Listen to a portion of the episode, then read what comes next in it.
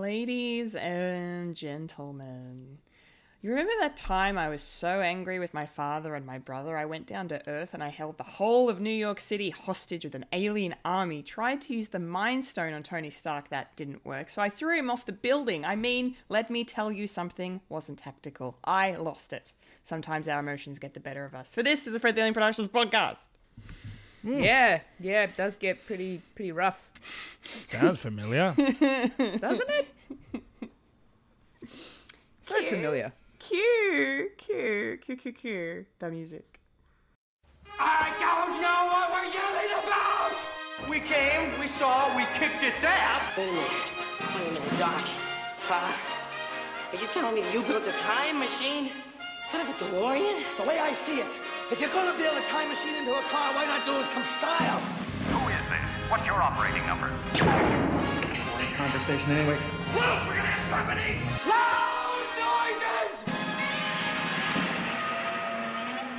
Loud noises! Hello.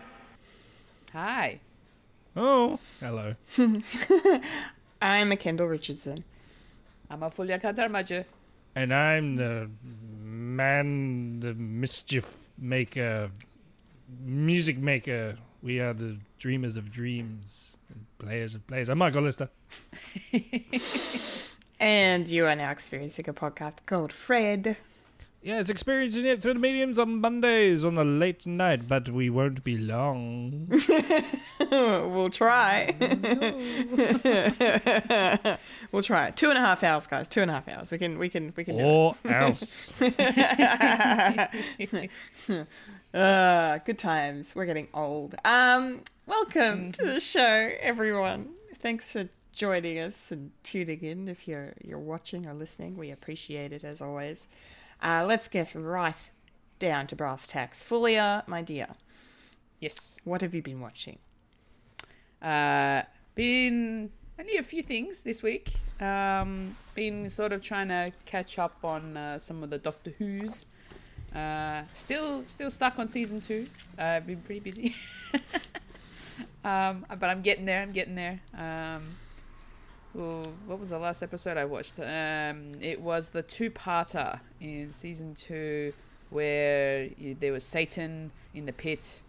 Yeah, 42 and the Devil in the Pit. Yes, that one. That's the one I've watched so far. I'm pretty sure I'm getting close to the end. Season 2. We can only hope. I hope. Yeah. I'm very slow in my watchings when it comes to, shows like that. Right now all I'm saying is I really enjoyed rewatching Girl in the Fireplace. That was my favorite. In season 2. It's a really good one. With the creepy clockwork robots. Yeah, honestly, I want to see people do a cosplay of that. That's freaking amazing. That look. That'd be cool. That'd be really cool. Yeah. Another thing I managed to finish watching is I binged through the rest of Young Sheldon season 6. Nice. And I finished that this week. And my gosh, they decided to end it on a bit of a sad note for season 6. Really, there was a hurricane. Ooh. One of family members' house got knocked out. It's really sad. And Sheldon was in Germany when that happened. With his mum. So they have no clue what happened. Oh wow! Unfortunately, so no longer in Kansas anymore, Toto. No. Well, Texas. Yeah, it's all the same. America's all the same. Yeah. Oh, man, though. Like, that final episode was just really, like, for a comedy show, there's some drama in it that really hits you. And, man, it made me cry. That last episode made me cry. Mm-hmm. Yeah. Because then you realize the next thing is Big Bang Theory. It's like, no. I'm pretty sure they're coming back for a season 7. The way that they ended this season, I'm pretty sure they're coming back for the next season. But I just don't know when that's going to be. And then the last thing that I'll mention that I watched today is a really short film by the name of The Wonderful Story of Henry Sugar on Netflix. By Wes Anderson. Yeah. I watched that one too. Yeah. It's really good. I love the way that Wes Anderson frames his movies. They're absolutely awesome. And this one in particular has the actors narrating throughout the whole movie. Mm. And the movie's only, it's like less than 40 minutes. Okay. It's a really short one. And I was like, I've got time. I'll watch this. Mm-hmm. And it's so good. They have, the way they do the scene changes is really interesting. It's almost like it was done on stage for a theater. The way that they've moved, like set pieces moving, the way that, you know, set pieces are coming down and moving up and being pushed in and out of the camera frame, and just the movement of everything. Just the Wes Anderson style of this movie is amazing, and I loved it. And like the cast members, we had Benedict Cumberbatch, Dev Patel, Ralph Fiennes, Ben Kingsley, you know, Richard Ayoade. Oh my gosh, like wow. So good. And they're all narrating and doing their lines at the same time. And it's like they're kind of breaking the fourth wall, but then they're going back in, then they're breaking the fourth wall and they come back in. And it was just really mesmerizing. A lot of asides. And in-camera, like, scene changes. Yeah. It's very, very, very memorizing.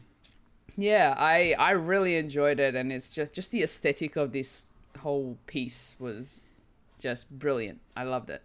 And there's another Wes Anderson short film that is on Netflix starring Benedict Cumberbatch again, but I've forgotten the name of it. If I quickly look it up, I'm pretty sure it'll be on my watch list for sure. Yes. They're adaptations of Roald Dahl short stories. Yeah, essentially. Yeah, that's what they are. So that's what this one was. That's cool. And the second one, that I'm about to mention is more of a is a lot shorter actually. I think it's like 15-20 minutes. Oh my goodness, where is it? Oh, Poison. It's called Poison. Oh. Yeah, and that's also on Netflix, and it's 17 minutes long. Okay. Not long at all. Yeah, also has Benedict Cumberbatch and Dev Patel. I'm pretty sure they've just reused the same cast for this particular for it. Have it all sort of, you know, go through this one. All right, let's go to the next one.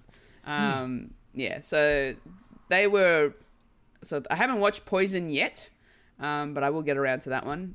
But I did watch Wonderful Story of Henry Sugar, and I highly recommend. Nice. Yeah. So it's on my list. I just haven't had the time yet, but I'm really glad you watched it and you liked it. Yeah, it's literally a drama episode. That's as long as it is. Yeah. Nice and easy. It's good. Yeah. Yeah. That's it. Wonderful. That's it. Thank you, Fulia. Michael, what have you been watching? Not much. Like, exactly not much. I mean, I could say what I've been showing my kids, you know, a crap ton of Bluey. But we've been watching some Angry Beavers as well. Like, my son really... he knows the theme song. He just dances to it. Yeah, I taught you well. And trying to get into Cat Dog, and I didn't really. It's not really doing it for me as an adult. It's like, nah, I want to watch more Angry Beavers.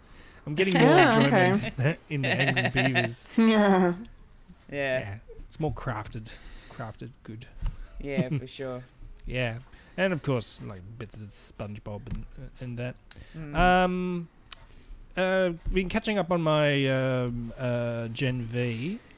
I'm up to the latest, and I've only seen like the first 20 minutes or so, and that's going good. And I know the context of an exploding penis. Yep. Yes. And apparently that guy is in Supernatural, so you should watch it fully out and see his penis explode. No. Why not? Yeah, it's like I said last week. Light. You'll never see. Yeah, you'll never look at Jack the same again. Ever. No, don't need it. Jack and his Johnson. Jack and his Johnson. Anyway, oh, boy. Yeah. Good time. I suppose that's basically it from me. It's everything that we are going to talk about. I watched an episode. Yeah, I suppose we can talk about only murders in the carriage. Yeah, I did watch that too. The final episode. Yeah, the final episode. Called it. Same. And I was hoping for a big kiss. No. A big smoochy kiss. No, but I think you already mentioned this last week. Yes. Yeah. But you weren't here. This is true. I wasn't here. And I wanted to gloat and also gross you out with exploding penises and sons and mothers kissing. No. On the lips. Gross. Okay. So is it only Thrones in the building, is it now? Is that what the... Only Thrones.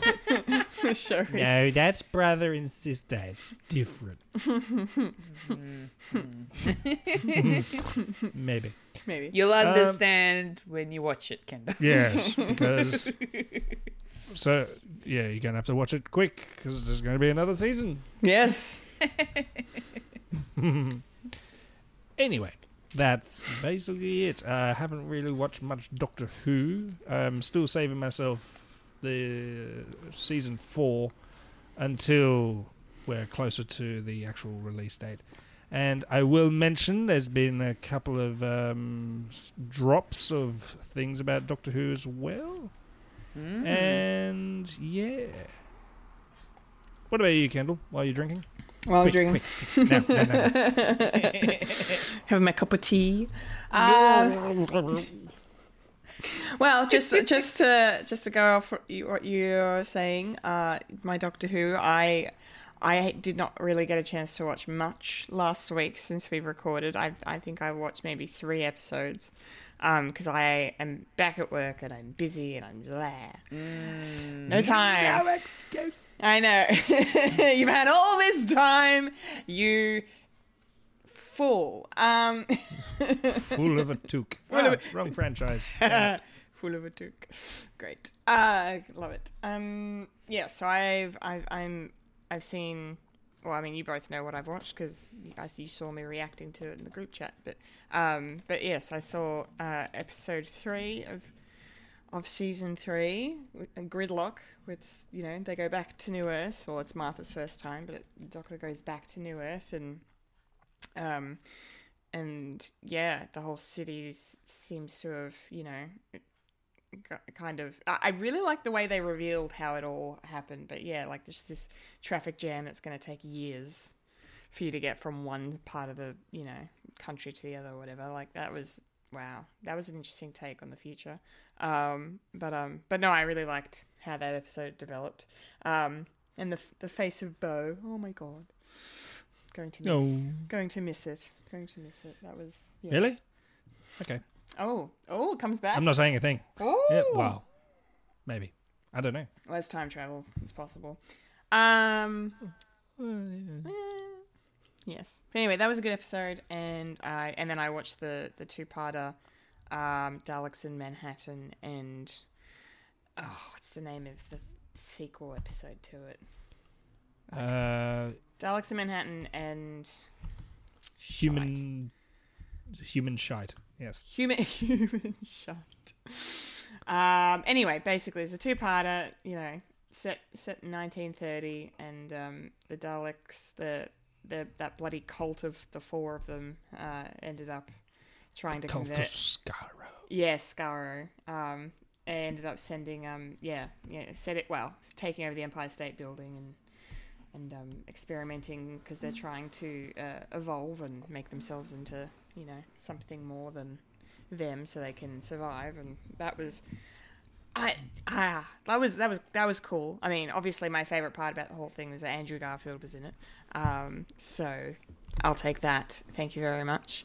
And the dude that played the leader of the homeless area in the park was fucking Captain Panaka from Phantom Menace.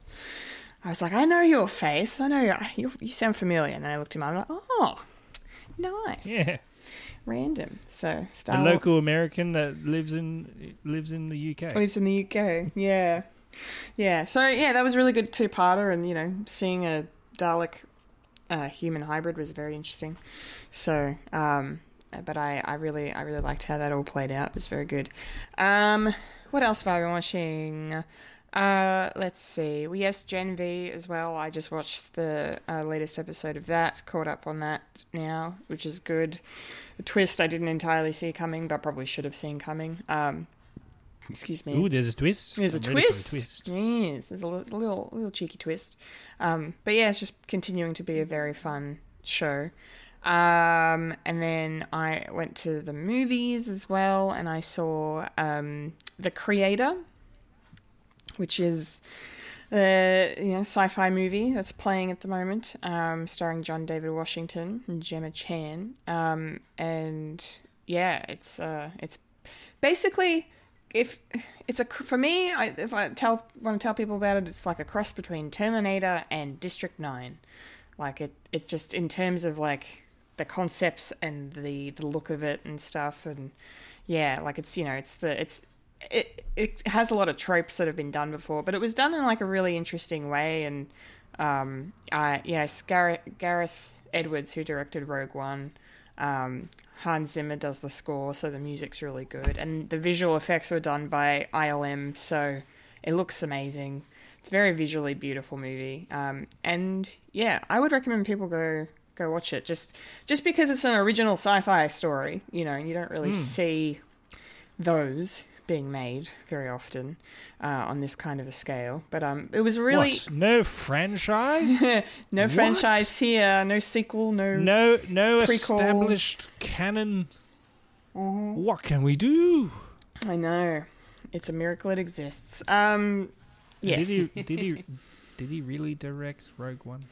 Yeah. Oh, yeah. Yeah, fair call. Fair call. His name's on the thing. Featuring Alan Smithy. No.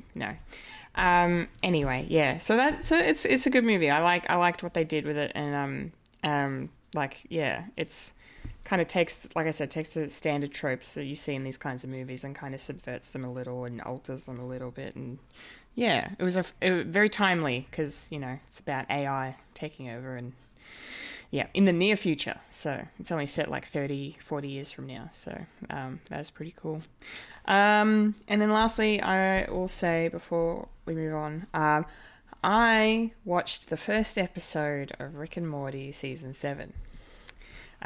It came out today. Gosh, it's already up to 7? Yeah, 7. Yeah. Wow. I know. It's going to go for 100 years. 100 years, Morty. 100 years, Morty. Rick and Morty, 100 years. Yes. My gosh. It was a fun episode. There were some great gags. I was losing my mind. Hugh Jackman's in it.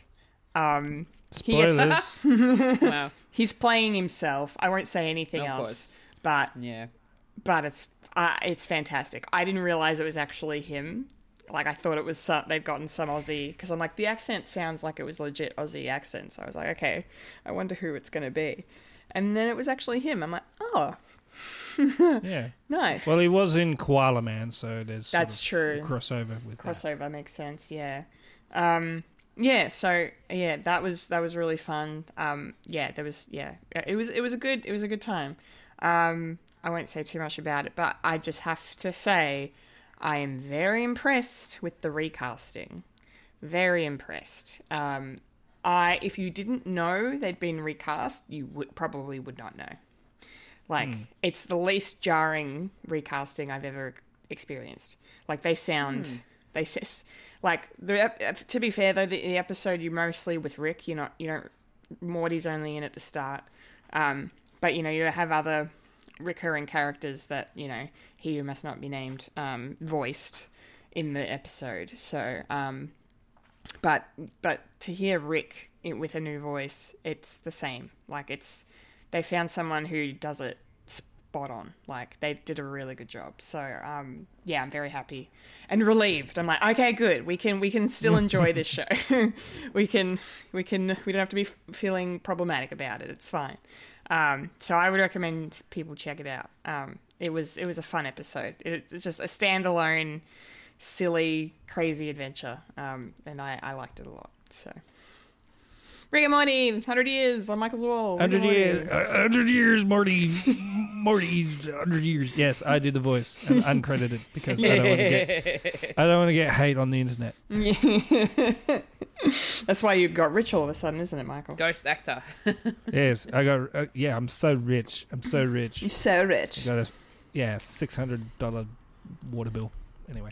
Alrighty. Let's move on, shall we? Because it's time for the week that was in the nerdy news.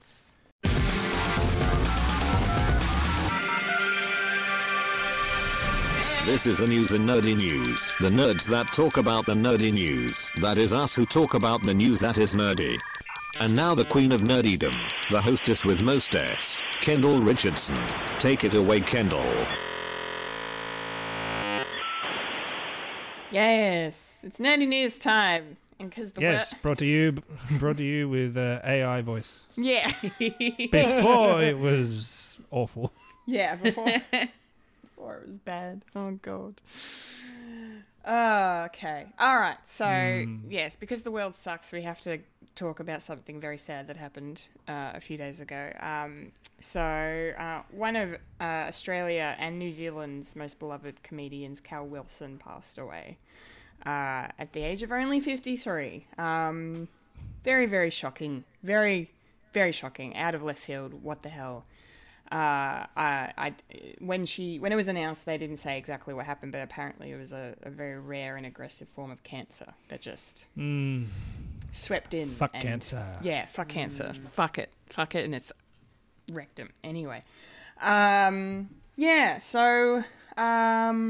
she's definitely a comedian of our generation. I'm sure I can speak for us all here, and that you can say that. She was constantly in our sphere of the comedy we consumed growing up. Skid House, of course, that's where I first saw Cal, and immediately was, taken with her and her comedic skills. She was a standout player in the cast of that show. And just everything else from Good News Week to Spicks and Specks and just the staples of Australian comedy. She was there. And I, was lucky to see her live a few times over the course of the last, 10 years or so, probably. Most recently, only a couple months ago. So for me, hearing that she's gone was just quite a shock. It really took everyone by surprise, obviously. But yeah, I was just like, fuck, that person was there and now they're not. So it's just, it's really, really sad. But my God, what a bright spark she was, and just so funny, so talented, so witty, so clever, had such a knack for everything comedy, clearly. And I just loved her zany personality and the way she expressed herself with, the way she dressed, the way she did her hair and everything like that. That portrait of her that, obviously has been going around since her passing, with all the baubles and everything. It's just, it's beautiful. The Archibald one. Yeah. So it's a beautiful painting. I just, don't want to get too emotional, but it's very, very sad to see that she's left us way, way too soon. She's going to leave behind a very powerful and wonderful legacy of making so many people laugh. So thank you, Cal, for making us laugh. We will miss you. Fulia, do you have any thoughts on the late, great and wonderful Cal Wilson? Yeah, it was a big shock when I found out that she passed away, actually. I didn't know what to say. I was like, well, hold on, no, this can't be true. And I had to look it up. And the news was going around. And I was like, oh, no, this is it's such a sad day. Cal Wilson was a hilarious comedian. And the stories she would tell just made everybody cackle. I think I was first introduced to her through the comedy festival. Mostly through... You know how they have the big gala event at the start of the festival? Spot, yeah, Yeah. That's kind of where I first came across her. She's also been in the Great Debate, the Great Comedy Debate, and that's always so much fun to watch. And then, just any other sort of spot that she popped up in. I'm pretty sure she's also been on... Have You Been Paying Attention? And, all those other amazing comedy shows on local TV. It's just big shock when I found out. And then, just hearing all of the people that she worked with putting out their own little tributes, and how sad they are because they've worked with her as well, especially. It's really sad. So definitely going to be missed. Yeah, that's for sure. Michael, your thoughts on Cal Wilson? Yeah, this was definitely a big bummer, and because she just had a lively personality, and that's why she was also the one of the last things was she was the host for Australia's Bake Off. So. I'm the same. First got introduced her with like gala spots as well as Skid House as well. Always remember the first skit that I saw her in, where she was at like a house party and it's like, oh, you're looking well. I really like that bandana that you got. It's like, bandana? Oh, sorry, it's just my G-string riding up. Put it back in the pants. And also just and constantly like she knew like the relationship that Australia has with New Zealand, and one of the first things is like, I'm from that place that you like to call Australia, just like Russell Crowe, and yes, I know I'm from New Zealand, I'll get this out of the way. Sex, fish and chips, nipple. I remember that. So, oh, gold. Yeah. When I was first like getting introduced to like comedy stuff, and she was definitely like one of them, doing the rounds, and always enjoyed watching her spot every year at the gala, and everything she did. She was also in the first round of Have You Been Paying Attention as well? And she had a very good spot where she was playing a dim-witted like presenter that had a, dare I say, maybe a questionable accent by now, but who cares? Wait, don't you mean Thank God You're Here? Did I say that? No, you said Have You Been Paying Attention? Yeah. Working Dog, whatever. It's all the same thing. All Australians sound the same. There you go. And should definitely be missed, and fuck cancer and all that. It's way too young to go. Yeah. It's not fair. And yeah, she just leaves behind her husband and a little boy. Yeah. It sucks. It fucking sucks. Yeah. But really, the videos will live forever. Yes, absolutely, yes. All right, let's move on to some other news that might lift the mood. This maybe not so much.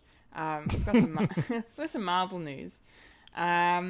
So during the week, it was kind of reported that there's some big changes happening over at Marvel Studios and their TV department. Yes. Specifically... Wouldn't be recent events would have happened. Yes. Specifically with one major show, Daredevil Born Again.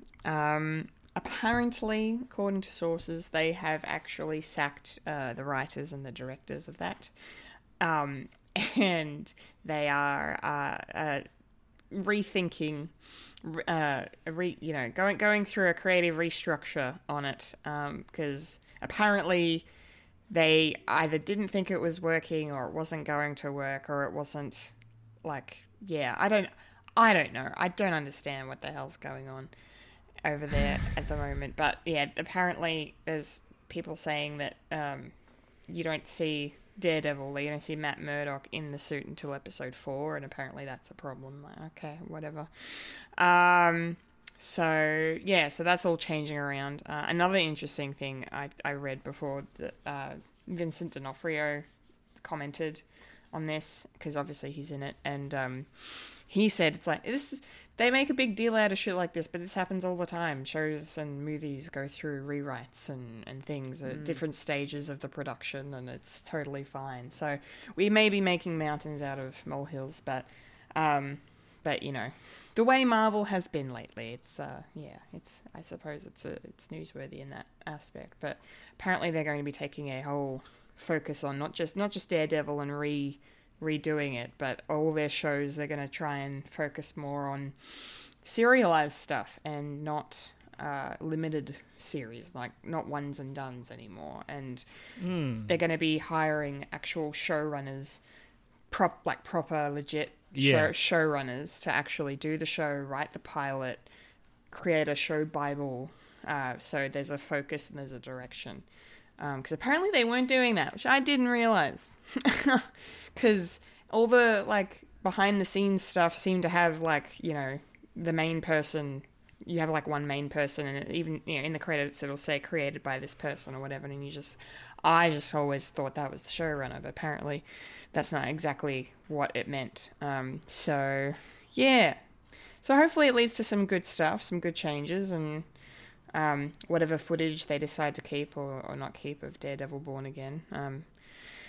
I guess we'll just get what we get. It was a bit of a question mark hanging over it anyway, because it was like, well, why are they doing 18 episodes of this as opposed to everything else that's had 6 episodes?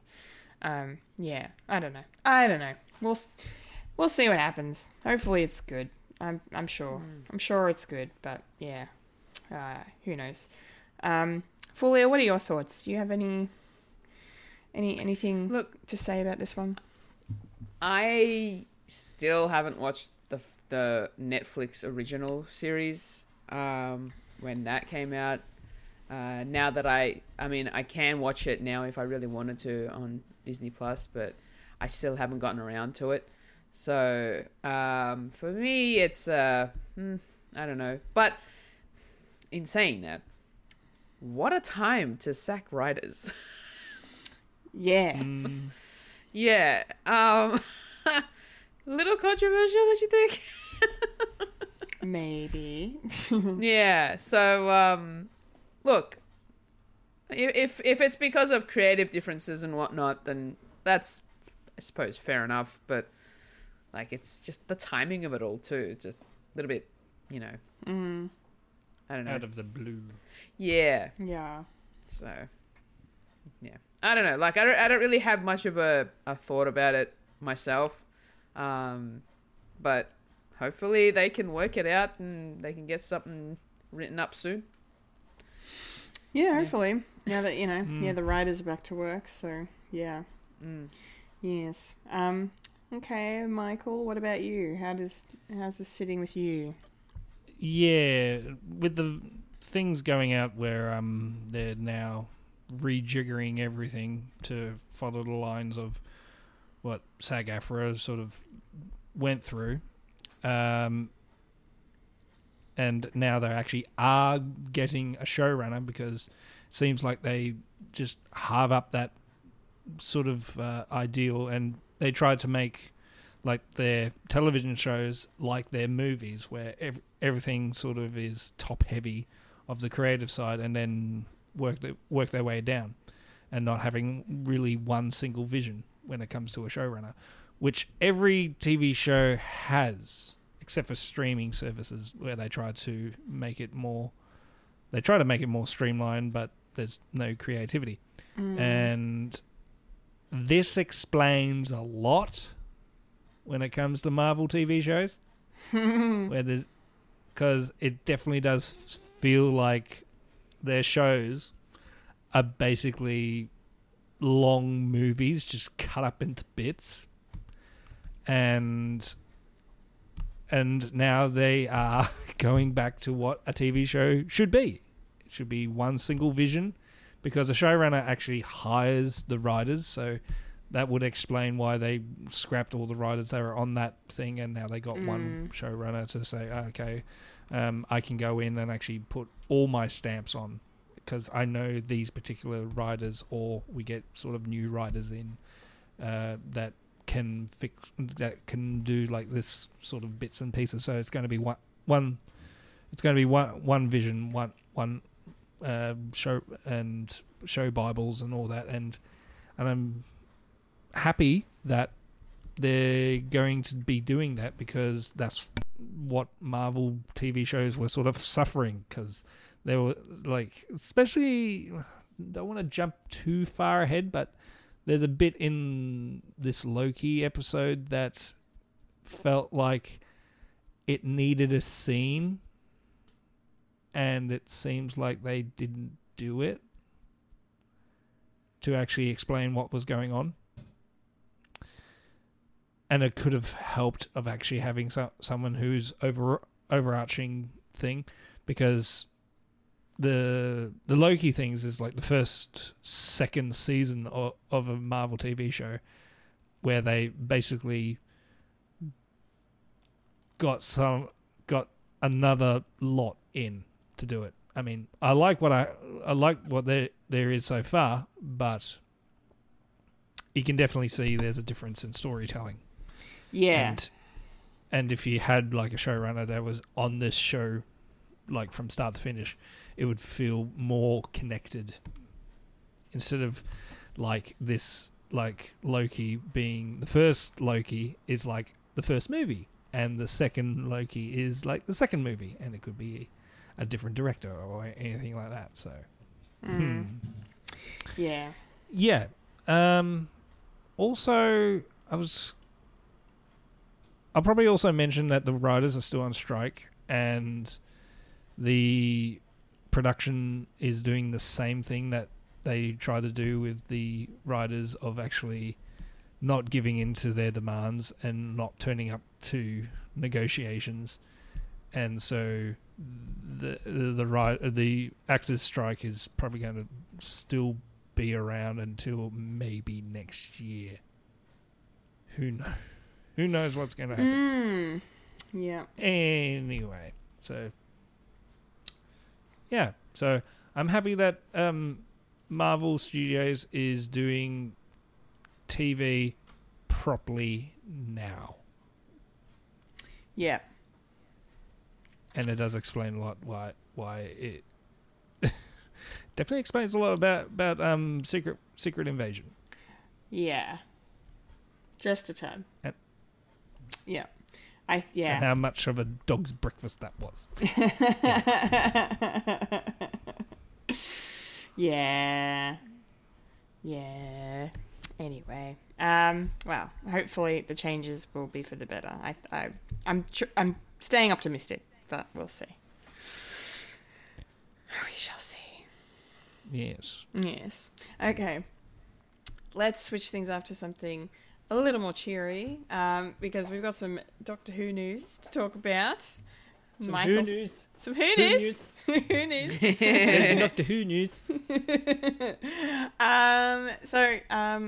during the week, we got our first listen to the official new theme for the 60th anniversary special for Doctor Who.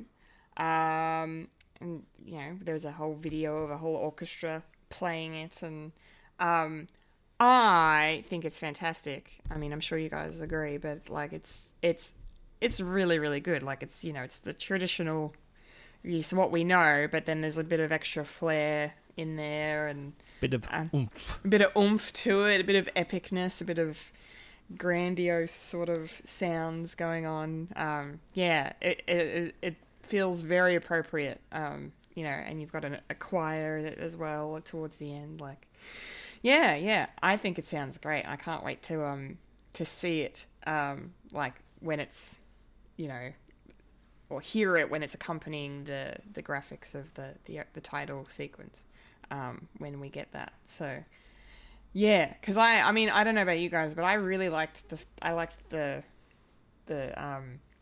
Flux theme, or I don't know if that was like the Jodie Whittaker theme. It was a bit kind of, it was a little dubsteppy, but it was like, I don't know, it had like this sort of electronic feel to it that I, you know, is very contemporary, and it probably won't age well, but I thought it sounded cool. But this is like this. It's nice to see that they've gone back to sort of more of a classic sound, but added in some kind of flair. So I think it's great. I think it's great. Anyway, you guys are the real fans. Fulia, what do you think? What do you think? You know, not the real fan, but yeah. Don't paint yourself like that. You're a new Whovian. I'm a new Whovian. Yeah. Yes. New Whovians unite. Yes. Yeah, no, the new Doctor Who theme is it sounded really good. I watched the little short video of that and with the orchestra, and yeah, I really like it. It's just it's like it sounds like a party almost, you know? it's kind of that vibe I'm getting from the music, and it's really cool, and I just being able to see the musicians all playing as well at the same time. Like, they got to be a part of something big. They got to be in Doctor Who. So they may not be they may not be part of the actual run of it, but they're actually just part of the music, and that's still the whole being part of the show thing. And it's amazing as a musician specifically to be able to be part of something like this. So very, very happy for them, and it sounds amazing, and I can't wait to see it all come together with the actual titles when we first start watching the new series. New season coming up. Very exciting. Yes, very exciting stuff. Yes. Yeah. Michael, what about you? Yes, very excited, and it just sounds awesome. Murray Gold is the what do you call him? Composer? Orchestrator. Composer, that's it. Yeah, and he is coming back because he did the Russell T for the first four series. So the stuff that you're hearing now, Kendall, for the theme and everything in between, is from this guy. So cool. Definitely has the sort of same sort of feel to it, and just choirs in it as well. It's just awesome, and I just love that bridge, like, every time. And yeah, tear to the eyes, like, oh my god, I love Doctor Who, and this is hitting me so well, and I love it so much. And there's also different themes for the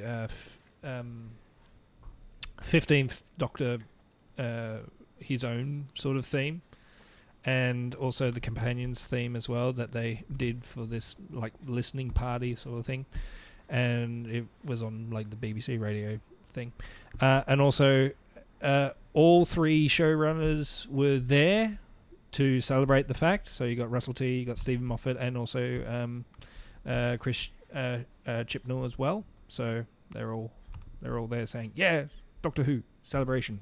Nice. All Doctor Who is valid, no matter what you say. Yep. Excellent. Why don't you retcon everything that Chibnall did? It's like, no. Because as Whovians, we choose to ignore some bits. For instance, the Doctor was half human in the Paul McGann movie. It's never been mentioned ever since. So with Doctor Who, it's choose your own adventure and choose your own canon, because everything is canon and everything is not canon. So it doesn't matter. That's why I love this series so much. It's pretty much a game of telephone. It's like, whatever. A little bit of controversial stuff has happened with Doctor Who within a couple of days. With the everything, all the episodes of Doctor Who is coming to iPlayer, but maybe not the first episode, because the original writer for that is no longer with us, but their son, he's a bit of an opportunist, and he's claiming and actually taking the BBC to court and saying, hey, you can't use it without my permission and give me money and all that. It's like, and also because my dad wrote the first story, you can't use the word TARDIS because he invented the TARDIS. Okay. Yeah, so, yeah, Doctor Who's copyright is a bit weird because it's contractual things, so... Basically, the person who writes it owns the thing with the classical series. Like the reason why Russell T Davies created the Time War is because the Daleks copyright was up in the air if they could use Daleks or not. Oh, okay. Because the Terry Nation estate actually owns the Dalek copyright, and the BBC sort of they lend them the copyright and everything. So it was still up in the air if they could use the Daleks or not. So wow. The same as for like different companions as well as K9 and all different elements, and yeah. It will be interesting on what happens with this court case, if it does go to trial or whatever. So, who knows? Maybe the Doctor is not going to have a TARDIS. It's the worst case scenario, which I highly doubt, because people have come out and who have been on the set from 1963, where it's like, no, it wasn't your dad that invented the TARDIS. It was Verity Lambert, who was the producer for Doctor Who, who actually wrote that bits in, because it was an overarching thing. Otherwise, you can claim there's like, well, I own Doctor Who now because my dad wrote the first episode. It's like, no, you can't do that because you're a piece of crap. And a lot of people have pointed out, it's like, well, you did say that your father will be turning in his grave because they hired a black man to play Doctor Who. It's like, those are your true colours. Okay. Good. But anyway, right. I love Doctor Who and everything that it comes with. Yes. Yes.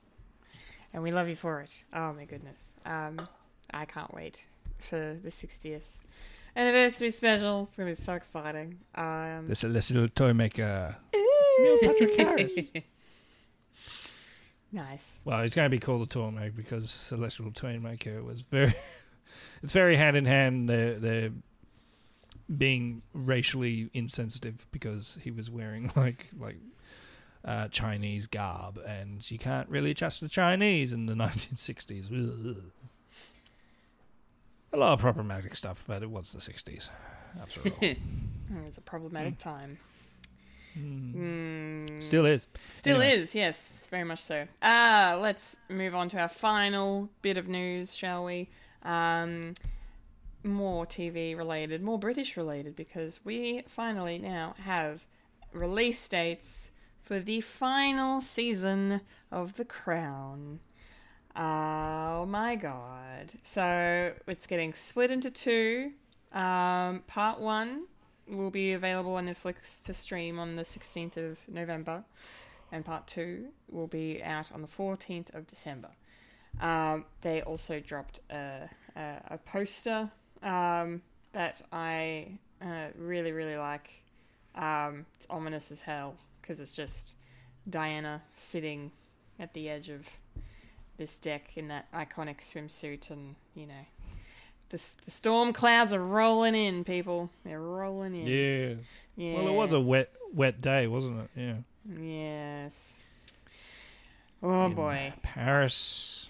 All that. Yeah. All that. 1997. Yeah. All that rain. Yes. Yes. Anywho's it. So I love the poster. I think it's great. And yeah, and they also dropped a little teaser. It was just, you know, a release date announcement. It only had a few seconds of new footage, really, I suppose. I thought it was very clever how they did it, you know, bringing back Claire Foy and Olivia Colman to, you know, you're hearing their dialogue, you're hearing their voices, you know, the different generations of Queen Elizabeth that we've seen portrayed in the series. And then it ends with, you know, Imelda Staunton's version of the Queen. And my God, did I have to do a double take when I saw, when I saw how they'd made her look, I'm like, oh my God, she looks so much like her. It's so creepy, but in like a great way. Because, you know, I think fully maybe I was saying it to you yesterday, but it's like, you know, this is the Queen Elizabeth we know. Like, this is the Queen that we grew up with. You know, her looking like still on our coins. Still on our coins, and yes, and everything that, you know, happened in the 90s and the noughties. So, So I can't freaking wait. It was a great teaser. I got chills, and the poster gives you chills. And oh my God, it's coming out so soon. 1 month until the final season begins. Fulia, I know you're excited. Tell me how excited you are. Oh my goodness, I cannot wait for this. After watching that little teaser trailer, man, it just got me so hyped up for it again. And I'm like, yes. Can't wait to see more drama unfold. Look, I love the fact that they added in as like kind of like voiceovers in a way of you know, from the Claire Foy to the oh my goodness, I'm already forgetting names. Olivia Colman, and then it's just their little lines that they've had throughout the series just added in, and then we see Imelda Staunton, and you're just like, oh wow, she actually looks like her. It's so good. But also the fact that you could see a lot of seriousness in her face, and so that's where we're gonna be hit with a lot of drama in this final season, and I just I can't wait. I need it. Hell yeah. Michael, what about you? How are you feeling about this?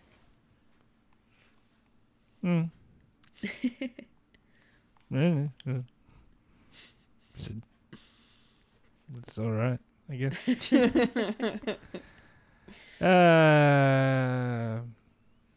At least real life actually made an ending for it. Yes. So.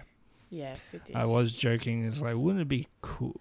Well, not cool, but wouldn't it be interesting if they actually they made her die at the end, and then she died. And now that joke doesn't work anymore. I just look like an asshole. But there's nothing wrong with that, man. Need more assholes around.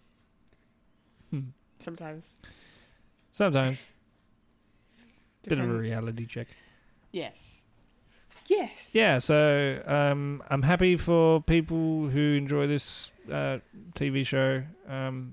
It's shot well, I have to admit. And It's people's keeping up with the Kardashians, but it's more like keeping up with the Windsors. Mm-hmm. about as dramaful as it is. Yes. Even though they sort of they lord over us. Anyway. Yeah. Whatever. They sure do. Anyway. All right. Well, with that note, I think we might move on to the next segment in the show, yes, which sees us roll on up to the trailer park. Rolling up to the trailer park where we all park all the trailers. Yeah. It's trailer park time, and we've got some interesting ones to discuss today, starting with a movie called The Iron Claw, based on a true story about a very famous group of brothers from the Von Erich family. In the 1980s, they basically, seems that they were hugely influential in the wrestling industry. I know nothing about them, so I'm really keen to watch this movie and learn something about, this part of the world. I used to love watching wrestling when I was younger, and I have a few friends that are still pretty into it, which is cool. But I think it's going to be... It looks really good. Like they pretty much showed us the whole movie almost in the trailer, but that didn't bother me too much. Zac Efron looking tanked is all tankery, just very, very too muscly for my liking, but it's okay. He's playing a wrestler. It's all right. Very swole. Very swole. All of them. Very swole. Very swole. Yes, and Jeremy Allen White from The Bear, of course. I still haven't watched that, but I'm keen to watch him in this and get a taste. It's pretty good. I've watched the first season. Yeah. I remember you talking about it. And he should be playing Wonka. I'm sorry, he looks exactly like Gene Wilder. Yeah. Anyway. I love Timothy, but you're not entirely wrong. And then Harris Dickinson plays the third brother. I saw him in Triangle of Sadness earlier this year. He was quite good in that as well. So, yeah, it looks sort of like your, by-the-numbers, biopic sort of true story thing, I suppose. So it's definitely got my money. And it's produced by A24, so, that is also a big tick from me. So, yeah, I reckon it'll be a good one. I don't really have too much to say about it, but I'm definitely going to be checking it out. So, Fulia, what did you think? Oh, man, I don't know. No, I don't know if this is my kind of movie. Really? No. You don't want to see big bulky men sweating and wrestling? I'm not a wrestling fan, so this. You don't have to be a wrestling fan. It doesn't really interest me. Seeing these Madonnas just look, Zac Efron looking really freaking jacked up. Kind of, I don't know. I don't like the look of it, to be honest. He doesn't look good that muscular. He has to walk sideways to get through doors. Like, honestly, like this guy would have had to have one hell of a training regime to look like that, and diet as well. Like the diet and training he would have had to go through to be able to look like that would have been intense. Yeah, a lot of rice and boiled chicken.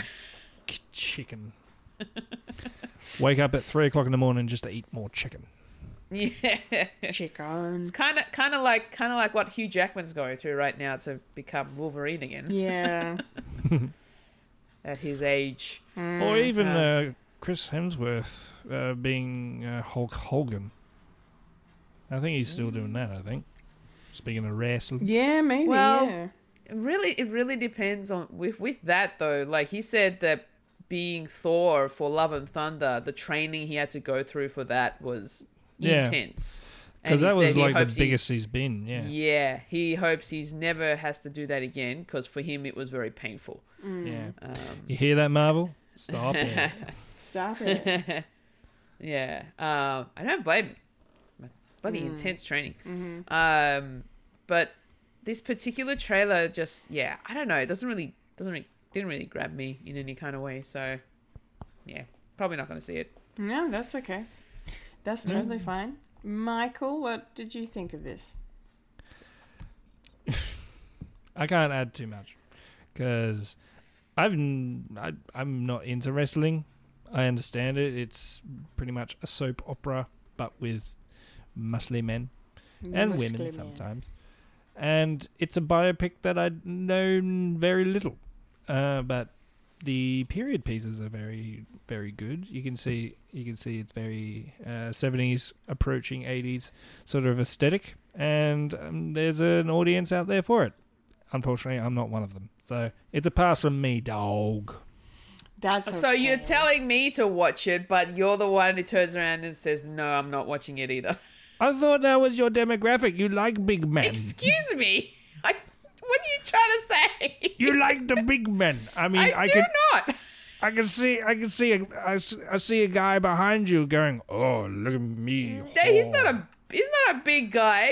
He's small. Yeah, he's like a kid, isn't he? Exactly. Anyway, in his later life, he's going to be, my hero, Academia. So this comes out sometime.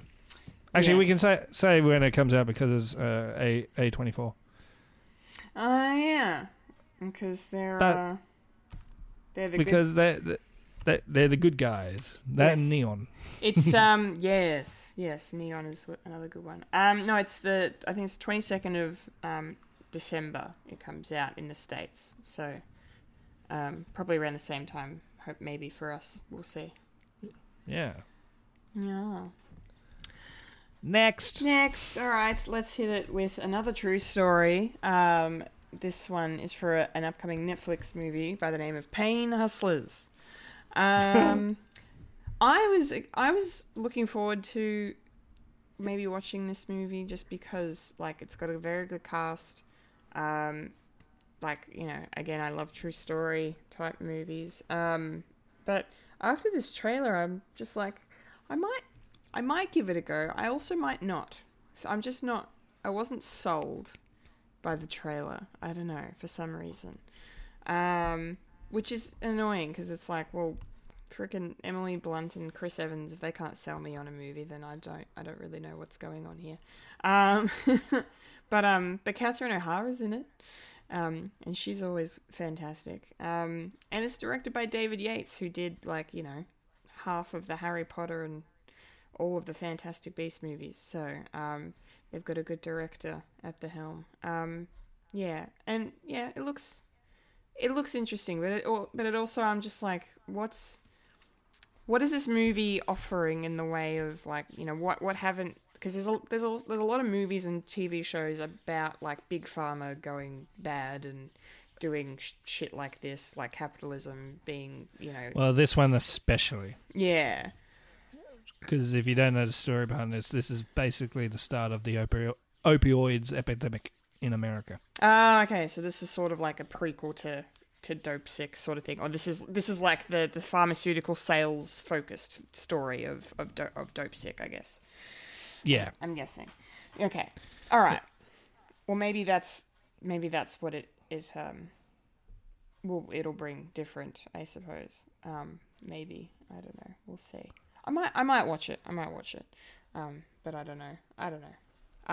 Couldn't Chris Evans and that facial hair? I was like, this is my brain's having a moment. I'm like, that there should be a full beard.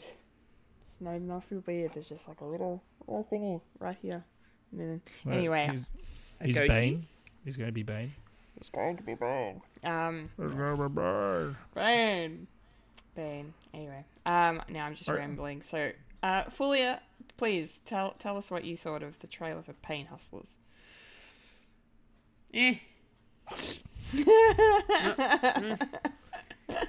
Another one that didn't get my attention, really. Yeah. Really? You don't want to get frustrated by all these people who are actually banking on people suffering?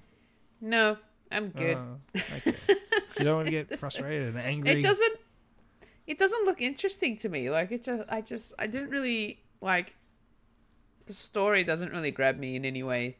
The trailer didn't sell me at all. So, this is a miss from me. Yeah, fair enough. Not even for Chris Evans? No. Everyone's favourite Chris? Yeah. Unfortunately, no. No, dog, no. No, dog. Michael, what about you? Yeah, nah. Anyway. Yeah, I know of the story. I don't feel like being pissed off. I want to watch stuff that's happy. Yeah. And speaking of Chris Evans and Netflix, there was a new trailer for Scott Pilgrim that came out. Yeah, there was.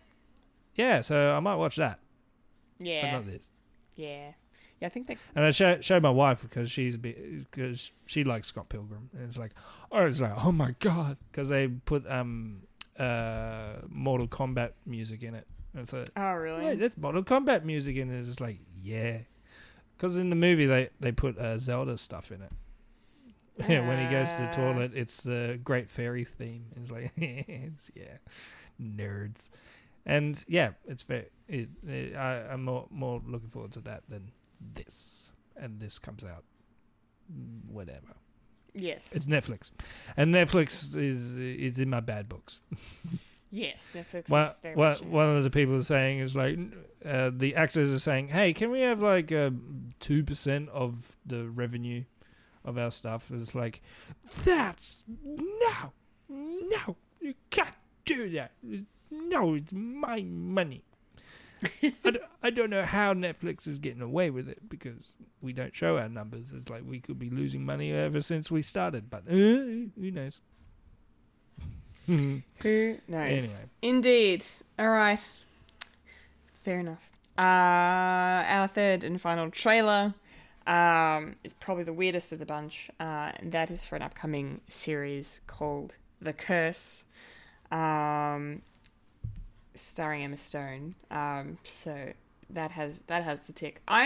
This one has me the most fascinated because I knew the premise going into watching the trailer, just that it was about, like, you know, this married couple that they're hosts of a house flipping show, and they're, you know, that's, but and everything is kind of a bit wonky or whatever, or corrupt or something. I don't know, something bad's going on.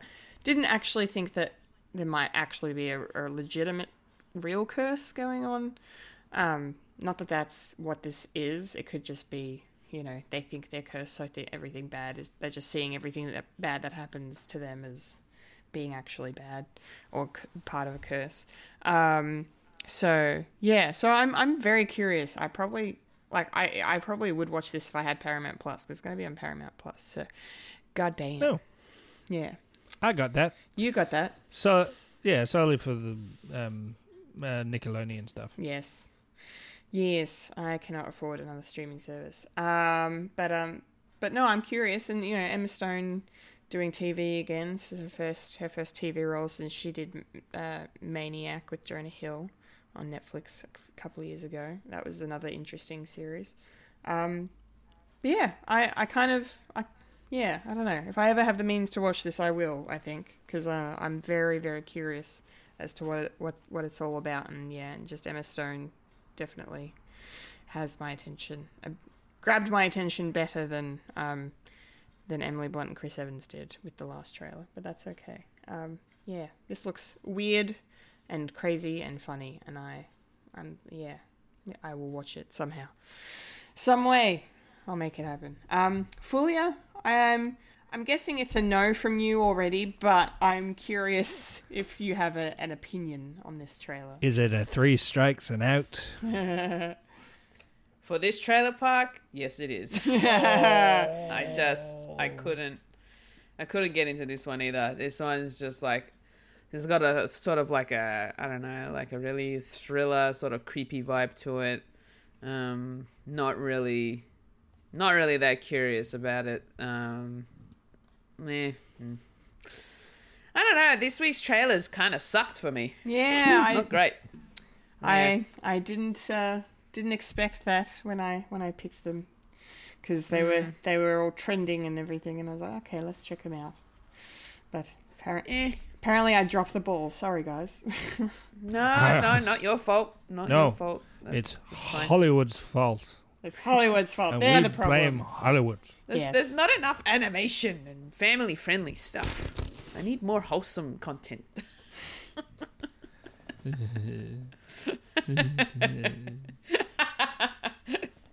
Sorry, Michael. Kind of wish every time. Kind of... Anyway, Michael. Yeah. Michael. Yeah. Yes. Your thoughts on The Curse? I like the weird and wonderful, and this does look intriguing.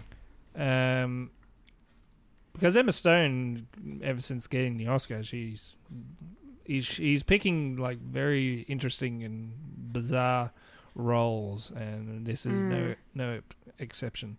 And also Nathan Fielding, I sort of got intrigued because he's not known for doing like a straight performance sort of thing. It's always the off-kilter sort of stuff that he does, if you know his sort of stuff. He's not really a comedian, but he does very comedic sort of satirist documentary sort of stuff. And seeing him in this is like, okay, very interesting. And pairing him up with Emma Stone is also intriguing. It's like you got this guy.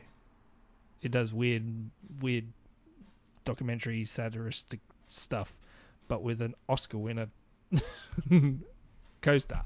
It's an interesting pairing, and I've got Paramount Plus, so I might. It's a maybe. It's a maybe. Not all the way. If there's nothing else on, and I finish up Doctor Who, and you know.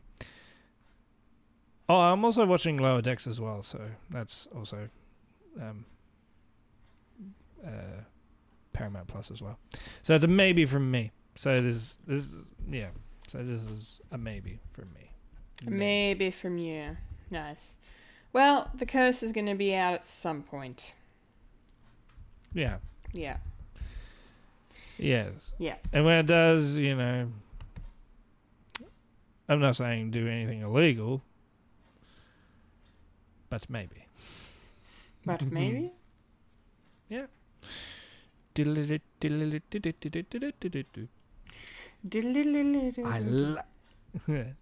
As a drop dead friend once say, I love playing pirates. Pirate. Yeah. Okay, well, that's Trailer Park done, which means we only have one more thing left to do, and that means pirate. It's time. Time for pirates. Time for pirates for the segment. Sure. Oh. The section. Oh. The part. The place, the thing, the spot, the near shindig and the show we like to call Popcorn Culture. Yes, it's popcorn culture time. It's popcorn culture time. That means we're here to talk about Loki, of course. That's Sweet Child of Mine. I'm trying to do the theme from Loki. It's similar. I got what you were trying to do. Oh, sweet Loki of mine. I'm annoyed he doesn't die this week. Sucked in. Oh, but his doppelgangers that he makes disappear, so that's kind of a death. grasping at straws. He grasps. I'm allowed to do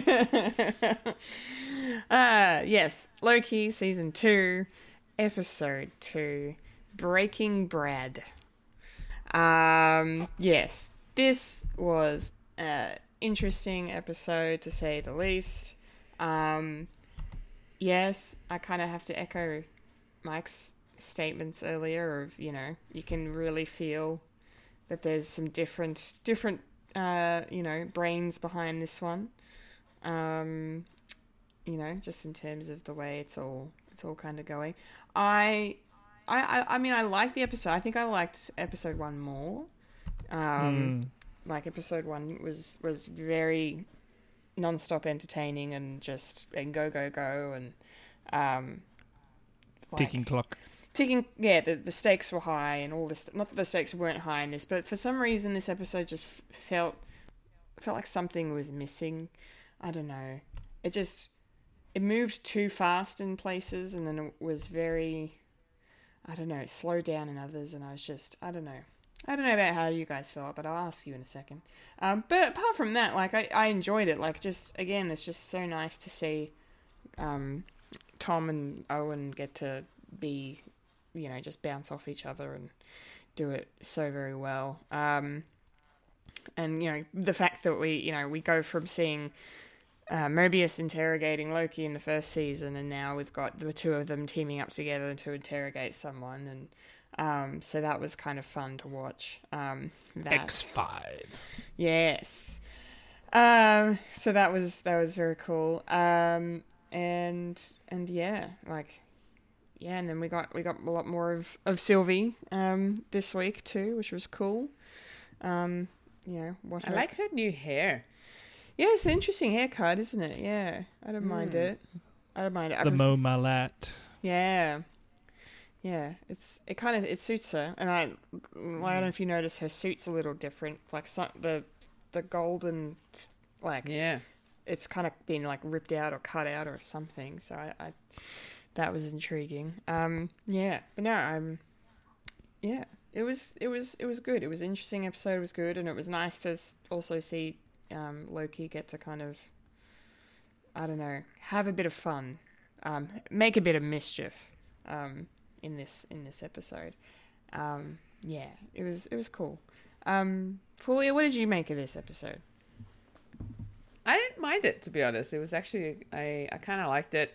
I loved seeing the Loki that we first came across sort of being portrayed in this episode, where he's getting all intense and creepy during the interrogation. I'm just like, oh, hello. Yeah. Yeah, it was really good. I enjoyed it for what it was. There probably not as much like action happening in this one, apart from the chase scene. But yeah, like it's actually, yeah, it wasn't too bad. I liked the dialogue that was happening throughout this particular episode too. So it was very enjoyable, and then yeah, just seeing how the conversation that, you know, Sylvie and Loki had, yeah, towards the end, yeah, that kind of like was like, oh, Sylvie just can't get over it, and she's stuck in her ways right now. She can't trust anyone anymore. So yeah, it's interesting. Yeah, Michael, what did you think overall? Yeah, like I've been saying before, it definitely feels a lot different from the first one, and it did catch me off guard. Of, oh, okay, this is internally different. Okay, and by the end of it, I had to unpack it a bit more than the first one. When I first watched the first one, it's like, oh, yes, I got it straight away. And it's like, I need to sit down and think. Is this good or not? But overall, it was good. A lot of more character work in this, especially with the sort of dialogues between... especially in that break scene with the Keelon Pie. sort of thing between Morbius and Loki, how it was sort of Morbius. What? It's a made up name anyway. And how it was sort of like an opposite to the first season, where when they're talking about like the past for Mobius, and how he sort of it's like a cross talking with Loki as well. So their character growth is great, and those two are good. But I don't ship them together because that's weird. Because Loki's with Sylvie, and I do like the fact that they sort of have a wink and a nod of saying, "What sort of relationship is this?" Yeah, it's complicated. Yeah, that was an interesting moment. I'm like, oh, they commented on the self-cest, right? Good. They're all aware of it, and they normalized it. They made it fine because it's fine. It's okay. We heard you. It's science fiction. Get over it. There's still sperms in law, anyway.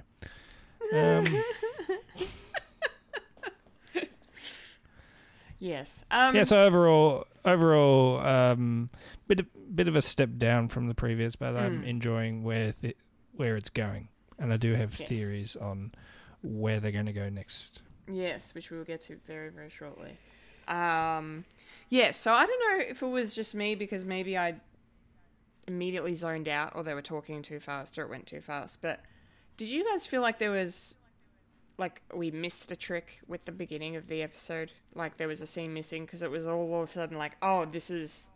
They're trying to find X5 because he's gone rogue or whatever. And they're trying to find Docs because she's doing this, and it's like, okay, these two new characters that we met last week, and now they've gone off supposedly looking for Sylvie, and all we see is that they're taking all this artillery with them, and and then the next episode just, I don't know, it just felt like there was something missing because like I thought she was like sort of like Docs was supposed to be sort of in control of the TVA maybe, or like the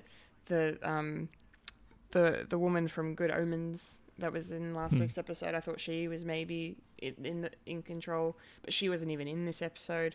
So because you're seeing kind of Hunter B15 sort of almost running things. Mobius is running things, and they didn't have to do any convincing of anyone to be like, let's try and protect these new branches. Like that. I don't know. I felt like there was something missing. To go from where we ended to go to the start of like, here's Loki and Mobius looking for X5, who is assimilated into his own life as this actor, Brad Wolfe, which is a character from the comics. It was fun. I love that whole chase sequence. It was such a great way to open the show, open the episode. But yeah, I don't know. Folia, did you think you had to kind of do a bit of work in your mind to figure out what was going on, or was it just I wasn't in the right headspace when I watched it? Maybe I probably zoned out a little bit. Yeah. But I am kind of with you in the sense that I was a bit confused as to why they were after Brad, and then I realized who he was, and then I'm like, wait, hold on a second. Wasn't he supposed to be going after Sylvie? Why is he here living out like he's some Hollywood bestseller actor? Mm-hmm.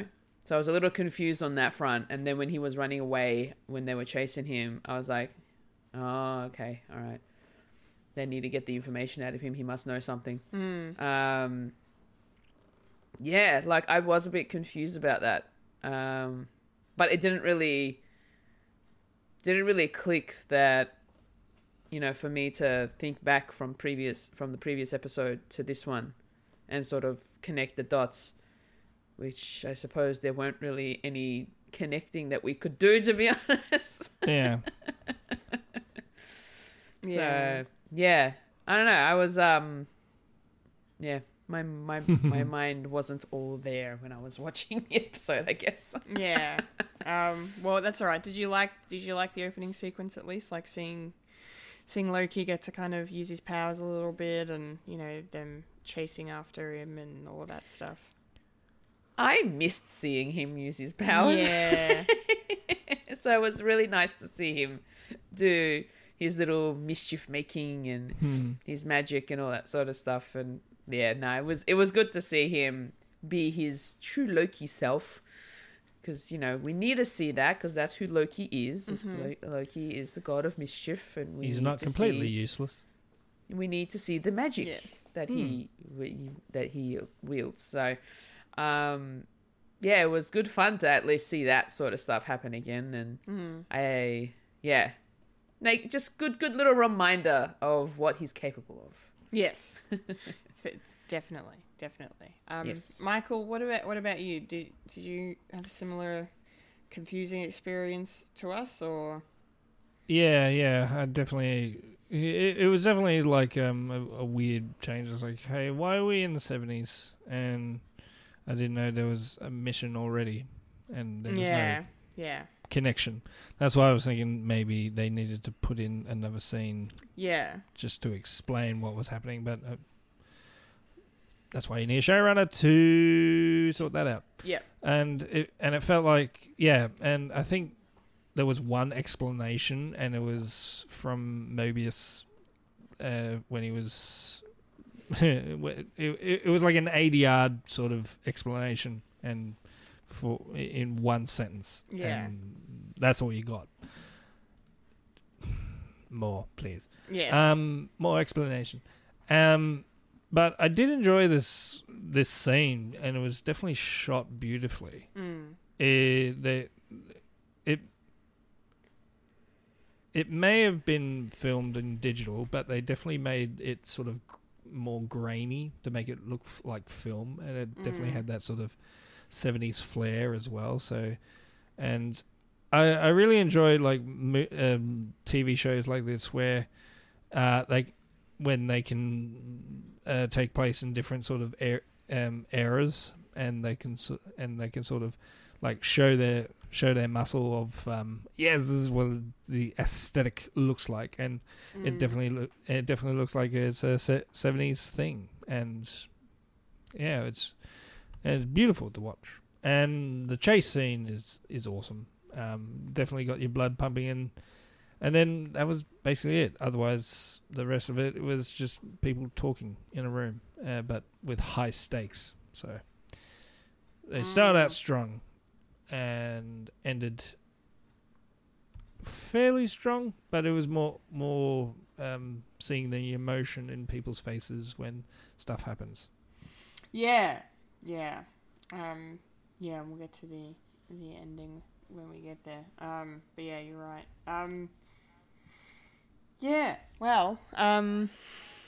They do obviously capture I've forgotten his name. X5 already. Brad. Brad. Fucking Brad. Jesus, Brad.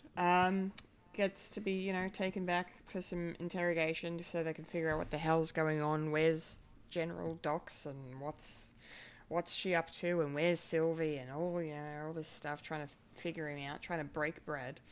And he's just very frustrating. Like, I don't like him at all. I mean, you know you're not supposed to like him, but he really just like, nah, I'm not into you. Got under your skin? He got under my hair, baby. Yeah. Well played. Yeah. Well played, Julia. Maybe he did. Maybe. You want to Will Smith him? Like Mobius did? Yes. That will fix. That'll fix. Put him in a box. Yes. Oh my gosh. I did enjoy. Like, Brad was the least entertaining part of the scenes in the cell, but I did enjoy the scenes just because it was.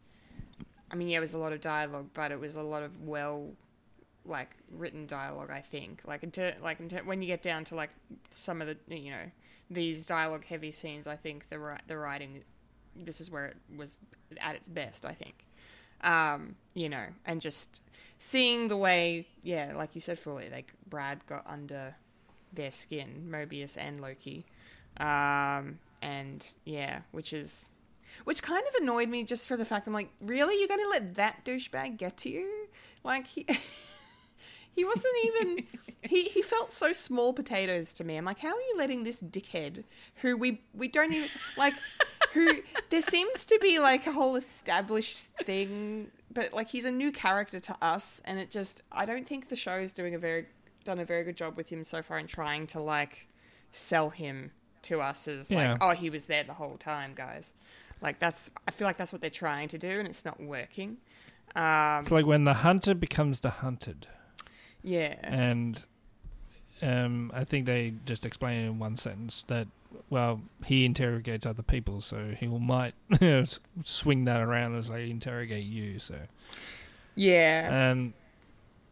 Sort of like the Khalees and Hannibal Lecter, sort of say, quid pro quo. Yeah. Yeah.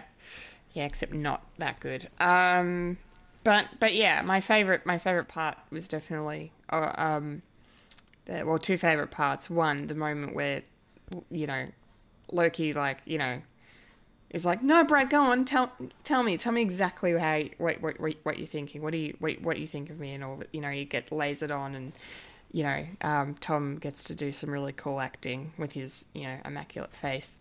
So I enjoyed that. That was a really good scene. And then, but then like, I really loved, I think, the scene with the device in the box, like getting him in. I thought that was really clever. I mean, like, it's been done, that's kind of shit's been done before. It's sort of, you know, take on good cop, bad cop, where like, you know, they make the prisoner think that, oh, shit's gone off the rails here. So it was no surprise that obviously Mobius was in on that. Yeah. But Loki takes off his badge and it's like, yeah, put that back on. Put that back. Yeah. But I still really enjoyed it, because it kind of, they did a really good job of selling it, not only to Brad, but I think to the audience, because you kind of really get the vibe that, like, what if Loki's sort of snapped in a way, and is like willing to actually, you know, hurt this guy, even kill this guy maybe, because he won't give him the answers he wants. Yeah, because remember, only like 2 weeks ago, he stabbed a guy in the eye socket. Yeah. Yeah, and looked really happy about it when he did it. Yeah. Yeah, that's the one... That seriously, though, that is the one thing that this show, I think, I will openly criticize, is the fact that I feel like it is... like, yeah, they did a lot of character work with him in the first season, but now the more I see and the more I think about it, it feels like they've... I don't know. It doesn't fully work. When you think of it like that, Mike, of like, it literally has only been... a couple of weeks since the Battle of fucking New York for this guy, this Loki. You know, he was recently tortured by Thanos, you know, and you know, killed Phil Coulson and countless others. You know, and now he's, you know, he goes through a little bit of therapy, and suddenly he tries to be good. Like, it's just... He's better now.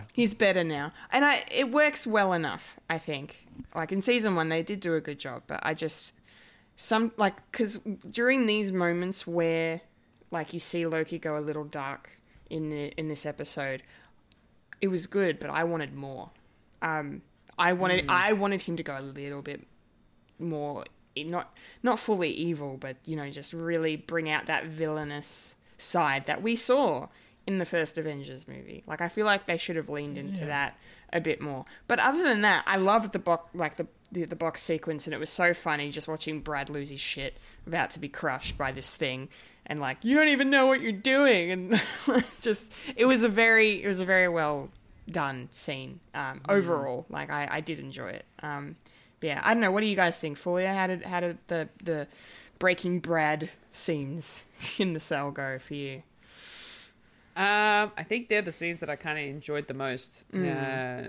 Mostly because we got to see torture. Loki. You like torture? No, I don't like torture. No, I liked seeing Loki do what he would normally do when he was in, Avengers. And he was just being his evil self, the villain that he's supposed to be. And I kind of wished, like you said, Kendall, that they leaned into it just that little bit more to show us how far he could go apart from just putting this guy in like a box and shrinking it.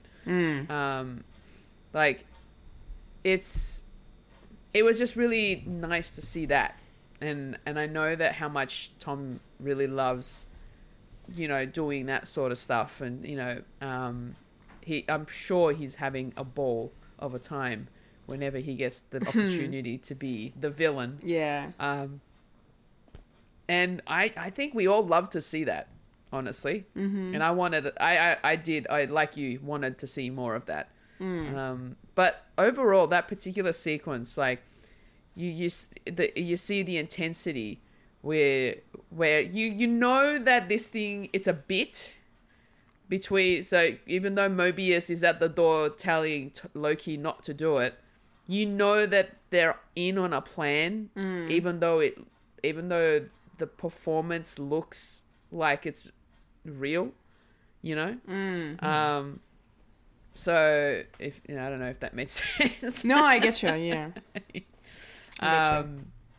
Yeah, but it's like, I wish that they kind of went a little bit darker, if anything. But otherwise, it was good. Seeing all that happen, and just getting Brad to just cack his dacks a bit. Yeah. You want to see defecation? No, not literally. No, torture, defecation. I just liked seeing him scared that he was about to be crushed in a box. Yeah. That's fucked up. Very much so. Fulia, may I suggest you watch some Saw movies? Nope. You want your torture fix? I'm good. You want your torture fix? No, I'm good. I like to see people torture and shit themselves. Mike, what did you think of Brad's torture? Yeah, very creative, and I like the aesthetic. It's just something that actually fits within this world that's out, pretty much outside of what Marvel has done, and it just fits. And when I'm thinking, it's like, yeah, this Loki hasn't been that far from destroying New York. Basically, that's just my Doctor Who thing in me, because every time the Doctor in the new season says, "I don't use guns," I think classic series. He uses guns all the time. So, but it's whatever. I just like the aesthetic. It's like, really? Character work much? Anyway. Yeah. It's good. It's good. I like seeing Brad being tortured. Yeah, it's sort of the character that you want to see, not really get his comeuppance, but just take him down a peg or two. Put him in a box, literally. Put him in a box. Put him in a box and see how it swivels and contorts. Yes. Whoops. Yes, well, after the torture is successful... Yeah. Let's go to McDonald's. Let's go to Broxton, Oklahoma, which I'm sure Mike gets the reference to where that is. In Oklahoma. Are you saying that's New Asgard? Yes. Originally, yes. New Asgard in the comics. In the comics run, New Asgard was in Broxton, Oklahoma, so they're referencing the comics. Yes, I like that. Yeah. I think it's a cute little Easter egg.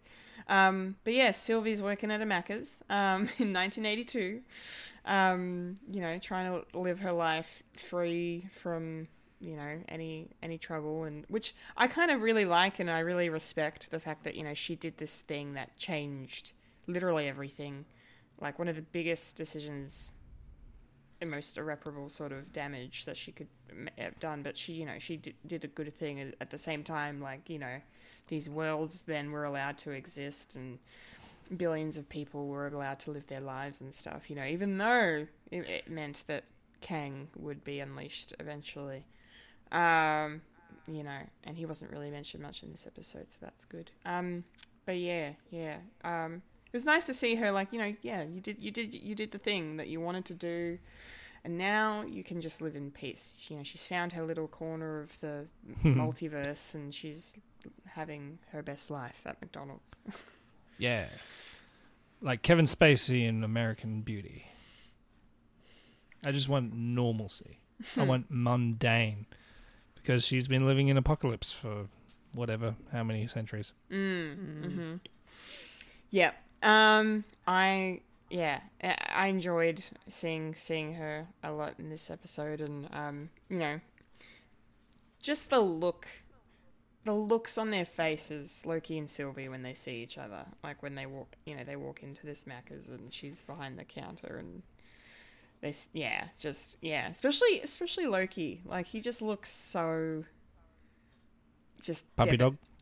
Puppy dog eyes, a little bit devastated, like unsure of how to proceed, because, you know, he's clearly never felt like this about anybody before, and you know, just whether, regardless of like romantic feelings, but just I think just in general, like the connection they have as two beings, even though they're the same being technically, yeah, it's just, it was just very powerful the way it was all performed, and I enjoyed their conversation that they had, you know, Loki trying to convince Sylvie to, you know, come with him, and or at least to just, you know, see that the TVA aren't, you know, we're trying to preserve the timeline now, like we're not trying to, you know, prune these branches, and you know, we have to stop Kang, because he's eventually going to rear his ugly head. So yeah, so I know it was, I really enjoyed the interactions here, and just watching Brad again panic over the fact that, yeah, he knew the whole time that he's like, we're gonna die, but I'm just gonna sit here and not say anything. Yeah. Anyway, for the greater good, I suppose. Fulia, greater good. Fulia, what did you think about seeing, you know, Loki and Sylvie's like proper reunion this week? Man. The tension in the room could be cut with a knife. Mm. She was obviously not happy to see him at all. No, and even Loki said, "I know I'm the last person you want to see right now." Yeah.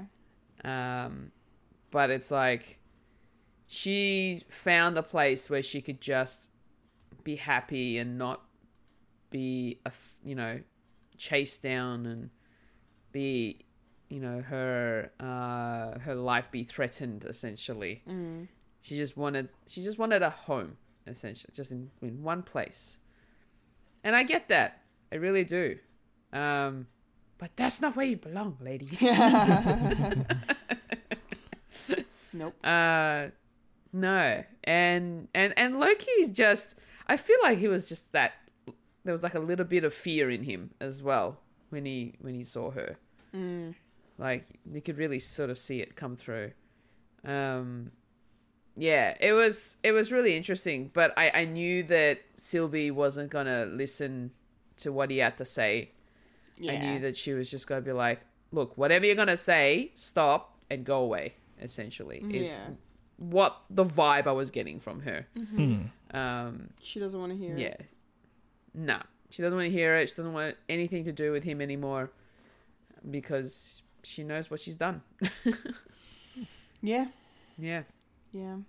But at the same time, I'm still wondering whether Loki knows what she's done, because all Loki all Loki knows is he got pushed out of the room in the last episode of the last season before Sylvie killed He Who Remains. And what happened to his remains? I'm pretty sure he knows that she killed him, because, you know, that explains, you know, the statue of him he came back to see, and the fact that he was going, when he was time slipping, he was seeing you know, different things of Kang and stuff, you know. Yeah. So I think he knows what she did, and because I feel like. Because, like, her pushing him out, that was the decision. Like, that was her defeating him. Like, she was on the for killing Kang, and he was against killing Kang. He Who Remains. So, and because He Who Remains was so, he was so, like, he was happy to let the Lokis decide, you know, it was going to be up to them. And the fact that she beat him, I think, So, but it's a fair question. Because, you know, because he doesn't see what she did, you know, he doesn't see it happen, but, you know, but but she kind of, it's very interesting, and I hope they explore it a bit more, but like how she, I think she kind of sees what he did to her as a betrayal. And they kind of touched on it a little bit in the episode with the two of them talking about how it all went down. But it's tough. Tension. You're right. Very tense. Mike, what did you make of it all? Touching reunion. Even though it's probably been a day or so. Contextually. Just it's a bit hard. Yeah, it's a bit hard to read of what's their relationship at this present time. Because I found that is because it does end on a bit of a bummer note. And don't know what's going to happen. Especially because no doubt she comes back, because we see the ending that she's in the TBA. And that's time travel, baby. Where we get to see the ending in the first episode and in the beginning, and Sylvie's in the elevator. It's like, there you are, and then Loki gets pruned by Loki in the future, because time travel. Yeah. I like the aesthetic. I like period pieces. Like I said, definitely fit. In all accounts, a lot of people are saying this does feel like a McDonald's in the 80s. I remember that distinctly. And first time, so would you like to try our new McNuggets? and that kid, so a lot of people were speculating, that's Mobius from the past. Because I've heard that. I thought, doesn't have to be. Doesn't have to be, but just be a random person. Yeah. In Tucson, Arizona. Jackie Daytona. Jackie Daytona. You've got a weird accent. That's how we talk in Tucson, Arizona. Anyway. What were we talking about? Yes, Loki. Yes. And Brad's tweaking. He's and I just love how chill Mobius is, just eating his McDonald's. Like, he's just having Mobius is just always living his best life. Like, no matter what the circumstances, like, they could all be about to die, and he's just like, he's just the guy cool. Loves pie. Loves pie. Jet skis. Yep. It's his little memory. It's his little memory thing that keeps on triggering his happy place. Yeah. It's lovely. It's really lovely. So basically, eventually, Brad gives up the goose and tells them... God damn it, Brad. Tells them that, you know, that we're all probably about to die if we stay here, because this timeline is about to be pruned. because General Doc says the reason she's got all those hunters with their heavy artillery is because she was setting up home base somewhere and then just opening time doors and setting off charges to prune timelines. And, you know, she was not convinced by Loki and by Mobius and Hunter B-15 last week in episode 1 that, you know, we're all variants.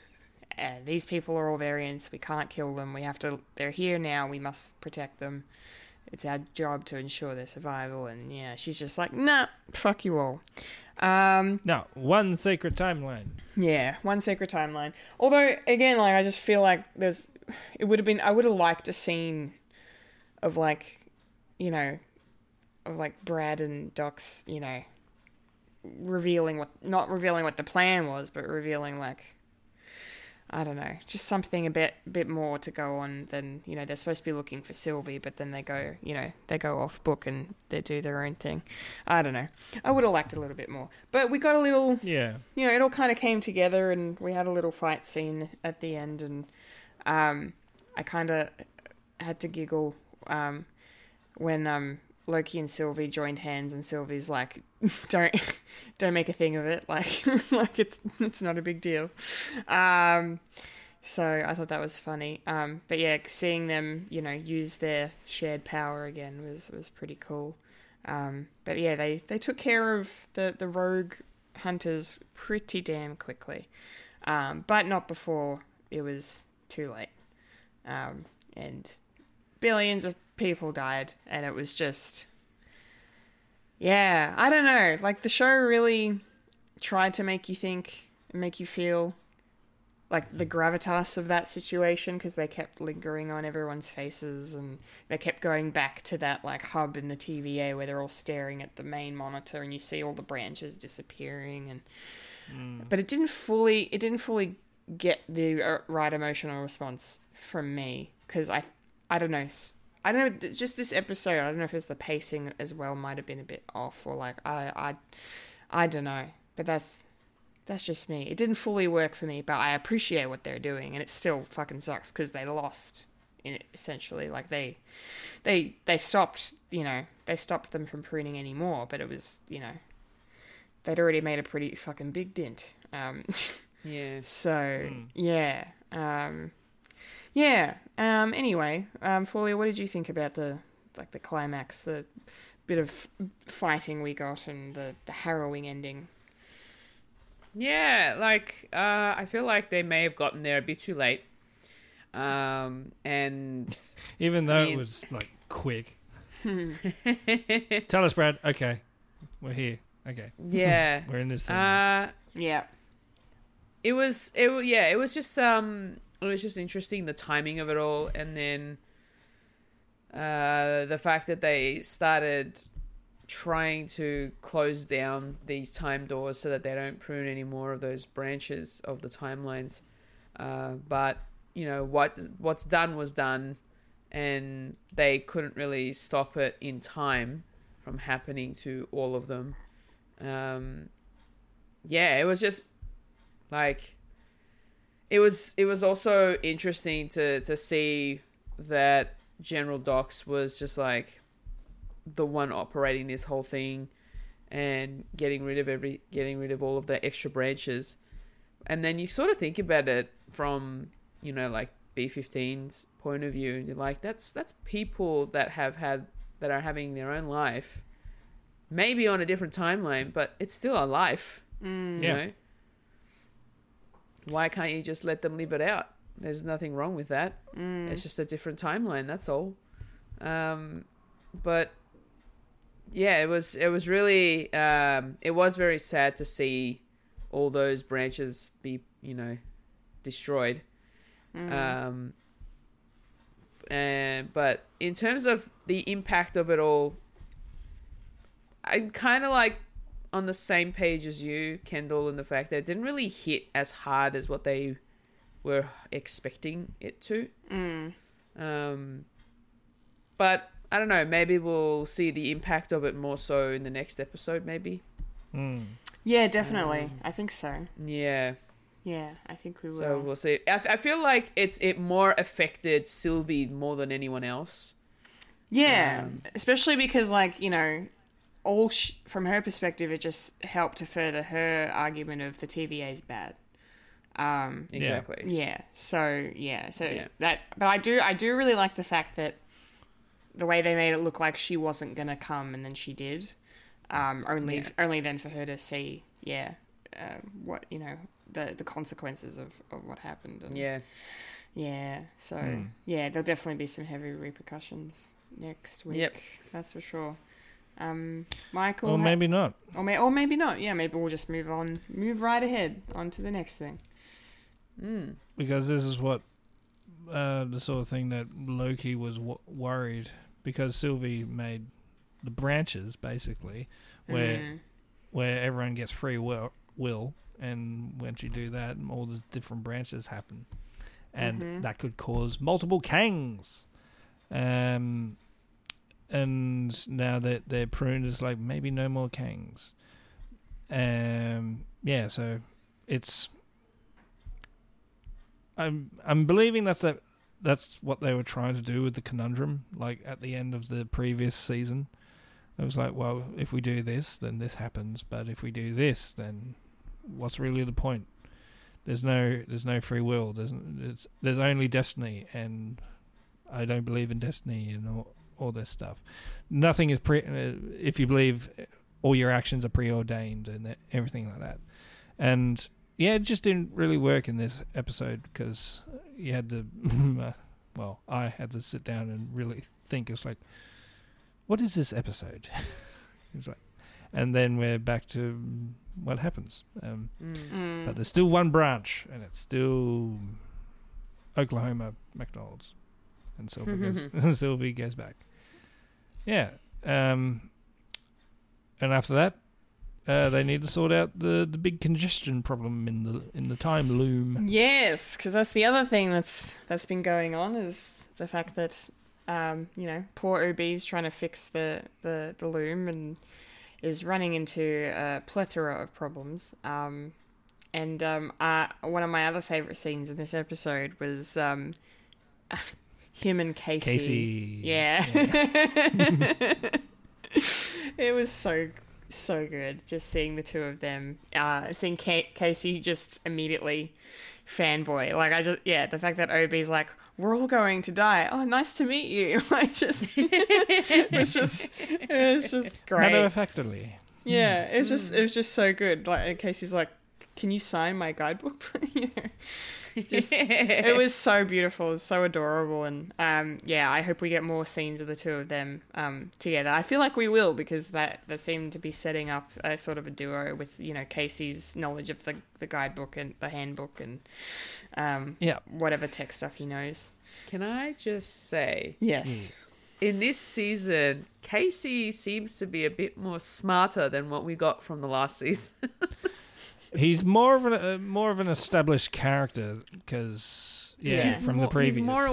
He's more aware of what's happening, and he's got more knowledge compared to what we got in the last season, where he was all jittery and scared and like more of a desk, like doing a desk job of like really boring stuff. And now we're getting him seeing the what is it, the temp pad, the. Yeah. The time pad. Yeah, temp pad, yeah. The temp pad, and saying like, oh no, this thing's not tracking anything type stuff. And I'm just like, wait, how do you know? He's read the book. Yes. Apparently he's read the guidebook from start to finish. How do you think Casey is the big bad for this season? Can you imagine? Could you imagine? Yeah. Go for a loop. Maybe he is the variant of Kang. Yeah. Maybe he is. I suppose. Yeah. If I'm gonna jump off this, because I still think Obi's got a lot more going on. I'm sort of thinking, well, if he's written the handbook, and he knows how to fix things. And they say that he's the only one that hasn't had his mind erased. Maybe it has, because I don't know. Maybe he's also part of it as well. Like, he created Miss Minutes. He's meant to be the one who remains, but Kang decided, like, well, this is mine now. But who knows? There's a lot more behind Obi. Yeah, I think you're right. He's the big bad. Maybe he is. Maybe he is. Yeah. No, I agree. I like the idea that he's maybe there's something else we don't know. He's got, yeah. He's just secretly eating all the bagels. Oi. Yes. Oh, great. Is that your theory, Mike, or what was your theory? Have you mentioned your theory yet? Well, in the in this show, when Obi couldn't get out to fix the loom, he said the only person who it can only open by the person who, like, made it and created it, and that is Kang, and the one who the he who remains. So that's why I'm thinking, well, they need, like, a Kang variant, and that will be Victor Timely. So probably this week we'll be going back in time to visit Mr. Guy himself. And we will see that scene in... What's that scene where we see a little bit of... the end of... Loki. The end of Quantumania. End of Quantumania? Yeah. And we get to see Victor Timely. Yeah, the best part of the movie. No, whatever. No, I know. Yeah, I joke. It's fine. Yeah, no, okay. I like that. That makes sense. So they need the guy who hasn't invented it yet to reassemble it, or to open the door. So it is very Back to the Future. Yeah, trying to go back in time to Doc before he invents the time machine to help fix the time machine to get him back. So, yeah, because it's all in a loop, and also it's what's bootstrap theory, where everything that is already been invented, it's just the creator has to see it to create it, and it keeps on going. Yeah, everything's a loop. Everything's Ouroboros. Everything is Mobius. Yes, everything is loopy. Loopy. Wibbly wobbly, timey wimey. Yes. Just like Doctor Who. Just like the Doctor is Mozart. That's a future episode for you, Kendall. Ooh. Anyway. Nice. Yeah, and perhaps we'll see... Or is it Beethoven? I can't remember. Yeah, I think it's Beethoven, sorry. That's all right. I'll let you know. Oh, but you'll probably get there before I do. Some guy. Nah. We'll probably... It's a while. It'll be a while. Okay. Yeah. So hopefully you'll forget what I just said and you say, oh yeah, that's right. So yes, we might actually finally get to see what the hell Renslayer's been doing, and Miss Minutes, as well. So that's It's gonna be good. I'm looking forward to where this is going. I feel like I remember that was one of the things we used to say when we talked about the first season when it was airing, is like, we genuinely don't know in what direction this is headed. And I've got, at least for this show so far, I've got the same feeling. I don't know where it's going. I really, really like that. I'm happy to be surprised. Yeah, same here. Cool. I don't have anything else left to say. Do you guys have any final remarks? No. I just like the fact that Loki mentioned gave the Avengers reference. That was hilarious. It was funny. It was good. It was good. Do you remember that time when I did this thing? Yeah. You mean the second, your second appearance? Yeah, I get it. Yeah. Yeah. You haven't done much, have you? Which is weird because your hairline's receding. Anyway. And it's getting shorter.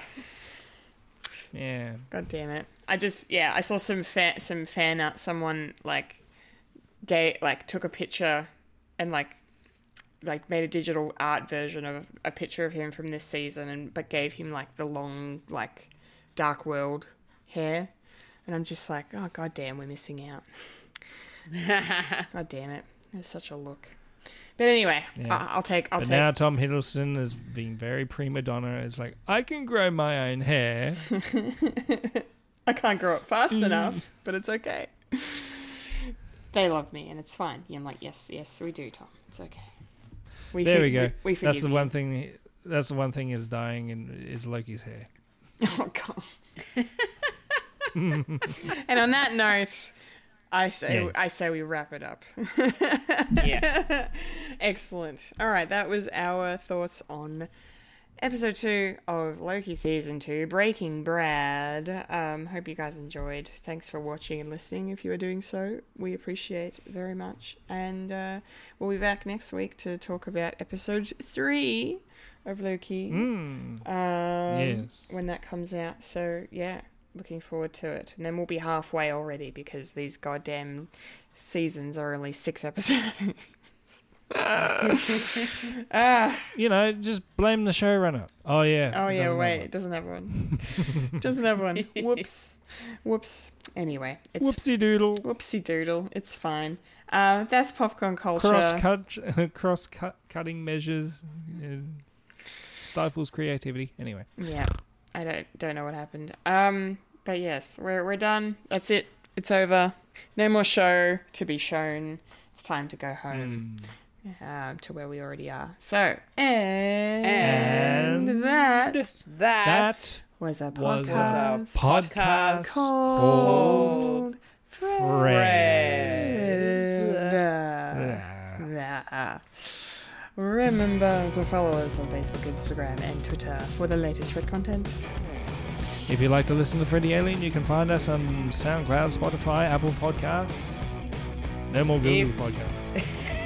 If you'd like to watch Fred the Alien, you can head over to youtube.com/Fred the Alien Productions.